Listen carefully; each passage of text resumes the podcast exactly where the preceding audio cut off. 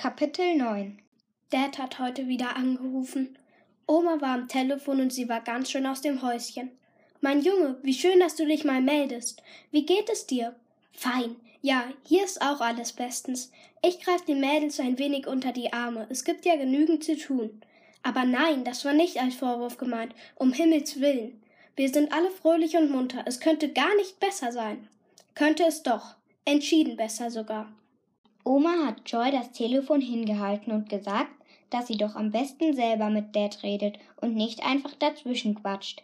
Aber Joy hat trotzig abgewinkt. Sie hätte keine Zeit.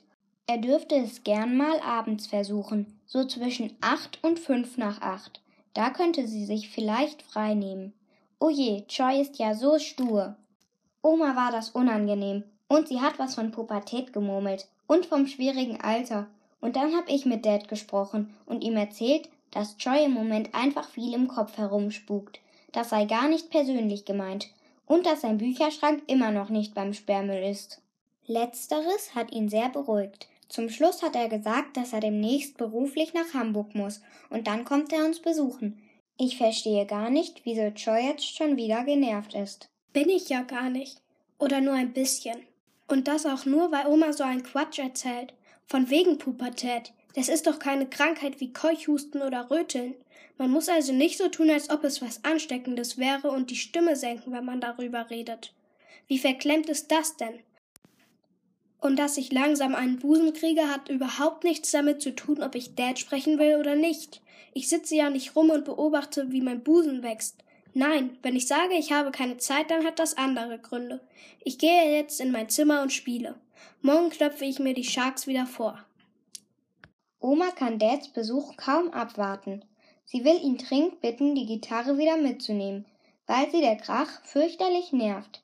Er war es schließlich, der Joy die Gitarre geschenkt hat, ohne Matti vorher zu fragen. Das weiß ich noch ganz genau, und die war zuerst gar nicht begeistert. Aber sie findet es toll, wenn ihre Töchter sich kreativ beschäftigen, und deshalb meckert sie meistens nicht, wenn Joy übt, es sei denn, es ist fast Mitternacht. Aber Dad nimmt Joy die Gitarre bestimmt nicht wieder weg.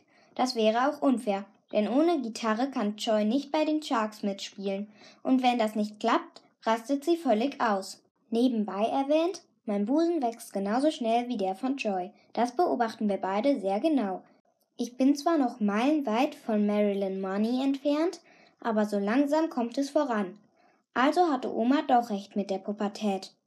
Aber eine Krankheit ist es wirklich nicht, nur ein Zustand, der vorbeigeht, und anschließend hat man tolle Kurven und nie mehr Pickel, fettige Haare oder schlechte Laune. Und wer weiß, vielleicht kriegt man automatisch niemals wieder einen roten Kopf. Darauf freue ich mich am meisten.